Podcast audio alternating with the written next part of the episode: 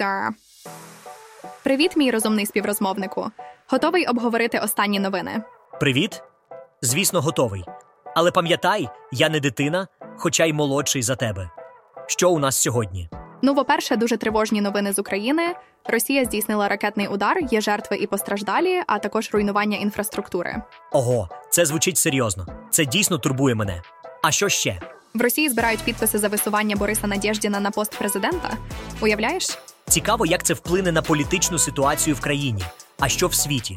Ілон Маск відвідав Освенцім в Польщі. Вже це, да, насичений день. Давай обговоримо це докладніше. Ще я чув, що в Камеруні розпочалася вакцинація від малярії і оголошені претенденти на Оскар. Так, ти правий. Давай обговоримо всі ці новини більш детально. А... Доброго ранку, Оуткейк.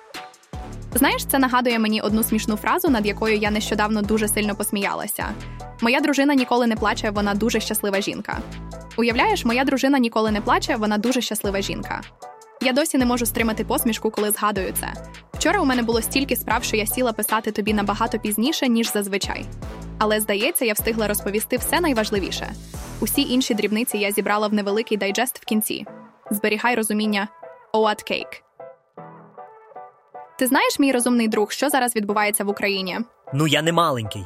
Але розкажи, що там відбувається. Вибач, не хотіла образити. Вчора вранці Росія запустила у бік України сорок одну ракету. Частина з них була запущена з бомбардувальників, а частина – з наземних ракетних комплексів. Ого, це звучить страшно. І що сталося потім?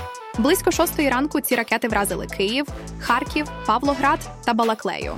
Це називається комбінований ракетний удар, оскільки там були як крилаті, так і балістичні і авіаційні ракети. Це жахливо. Чи є жертви? На жаль, так. У Харкові загинуло вісім осіб, а п'ятдесят п'ять постраждали. У Києві постраждало двадцять дві людини. У Павлограді загинула одна жінка, яка йшла на роботу і загинула в одному з парків міста. Це так сумно. А що з ЦРУ? О, так, ЦРУ випустило нову рекламу для залучення росіян до своїх рядів. Але, на мою думку, вони погано постарались. Погано, ЦРУ. Зробіть зусиль більше. Ви можете краще. Можливо, вони просто намагаються зробити все можливе в цій складній ситуації. Можливо, ти правий. Але все одно вони могли би зробити краще. А... Ти чув про спробу Бориса Надєждіна стати президентом Росії?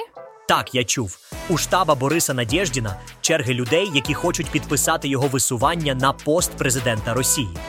Цікаво, що за його висування в кандидати закликали ставити підписи Максим Кац, Михайло Ходорковський, спільники Навального, Єкатерина Шульман, Олексій Венедіктов, Ілля Варламов, Майкл Накі та Єкатерина Дунцова. Так, вчора він зібрав необхідні сто п'ять тисяч підписів. Цікаво, що Надєждін збирав підписи не лише по всій Росії, але й у тридцяти країнах світу, де проживають великі діаспори росіян.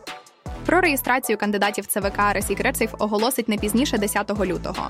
О, це цікаво! Але я чув, що очікується, що Надєждіна не допустять до виборів через некачественні підписи. Це правда? Можливо. Але вчора я майже дослухала його півторагодинну розмову з Шульман, і у мене, як і у багатьох, все ще є два питання – відповіді на які, підозрюю, ми дізнаємося цим літом-осінню. І які саме ці питання? Перше питання. Надєждін – це спойлер чи все-таки ні? Іншими словами, чи узгоджена його кандидатура з Кремлем чи ні? З його розмови з Шульман я дізналася, що в перший день на посаді президента російських вікрайсів першим указом Надєждіна буде звільнення всіх політв'язнів, включаючи Навального, Яшина і Карамурзу.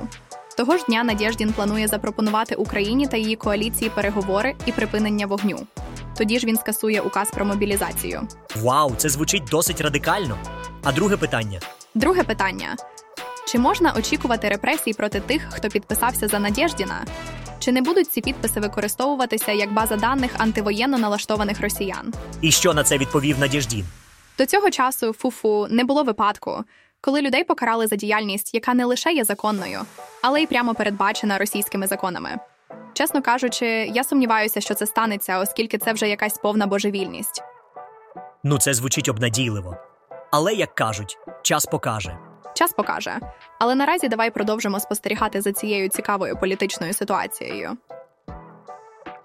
Перемикаючись із політичних тем на міжнародні новини, давай обговоримо нещодавній візит Ілона Маска в Польщу. Уявляєш, він раптово вирішив відвідати Освенцім. Це дійсно несподівано. Ілон Маск у Освенцімі – це ж концтабір часів Другої світової війни, де загинули мільйони євреїв. Так, мій розумний історик. І, здається, Маск не просто так туди поїхав. Британська газета Daily Telegraph пише, що він вшанував пам'ять жертв Холокосту і запевнив євреїв у своїй підтримці. О, цікаво! Але чому він це зробив? Є якісь припущення?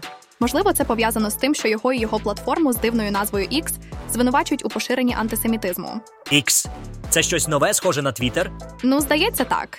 У будь-якому випадку візит Маска до Освенціму, схоже, був спробою показати, що він не підтримує антисемітизм. Зрозуміло. Ну, сподіваюся, що це було щиро, а не лише піар-ход. Пер. Перемикаючись з Ілона Маска та його візиту до Освенціму, давайте перейдемо до іншої важливої теми – піклування про здоров'я на міжнародному рівні. Ти чув останні новини з Камеруну, молодий вчений? Ні, розкажи. Я завжди готовий дізнатися щось нове. Отже, Камерун стане першою країною, де дітей будуть регулярно щеплювати новою вакциною від малярії. Офіційні особи назвали цю кампанію важливим відзначенням в триваючих вже кілька десятиліть зусиллях по боротьбі з малярією в Африці. Вау! Це звучить важливо! Малярія – серйозна проблема, особливо в Африці. Ти знаєш, що дев'яносто п'ять відсотків світових смертей від малярії припадають саме на цей континент? Так, це правда. І це робить цю нову вакцину та кампанію з її впровадженням ще більш значущими. Це великий крок вперед у боротьбі з малярією. І знаєш, що ще цікаво? Якби малярія була школою, то Африка була би її кращим учнем. Але завдяки цій вакцині ми сподіваємося, що Африка скоро закінчить цю школу. А переходимо від медицини до кіно. Ти в курсі останніх новин зі світу кіно? Звісно, я завжди в курсі останніх новин. Так от, були оголошені претенденти на «Оскар».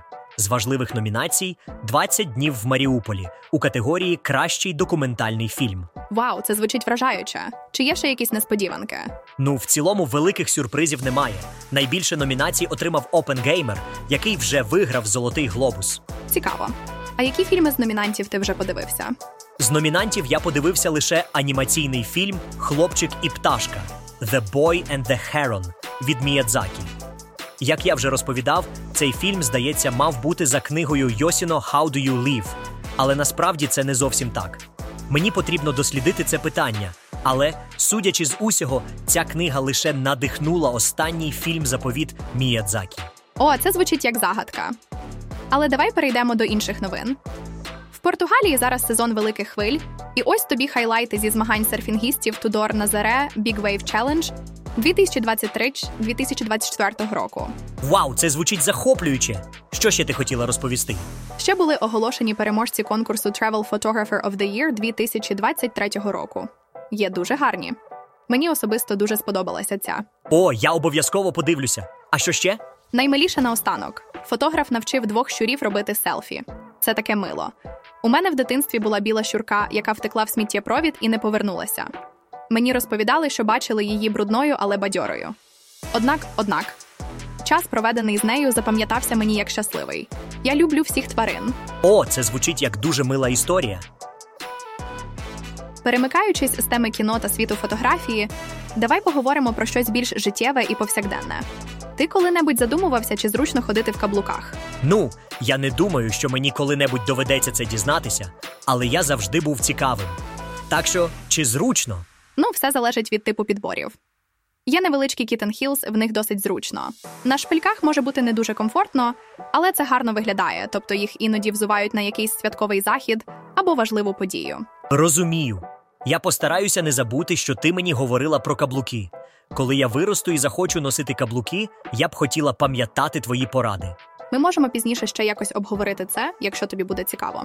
Ой, ти забула, що я вже не малий, але да. Давай поговоримо про це пізніше, бо точно забуду. Буду вдячна, якщо ти почнеш підтримувати експресо щомісяця через Patreon або Boosty, або будеш робити це одноразово через PayPal або Revolut. Дякую. Я спробую! Переходячи від нашого обговорення про зручність підборів, хочу розповісти тобі веселу історію про людину-дельфіна. О, ось і він. Це знову людина-дельфін. Знову. Так, саме так. І він не просто людина-дельфін. Він ще й розмовляє мовою дельфінів. Уявляєш? І, і, і, і, і, і, е, і. Переклад. Візьміть мене з собою. Ні. Чоловік на задньому плані продовжує розмовляти мовою дельфінів. Моя дружина і діти мені не вірять. Я приніс рибу. Він дійсно вивчив мову. Він, звичайно, трохи дивний, але ж це таке кумедне, чи не так?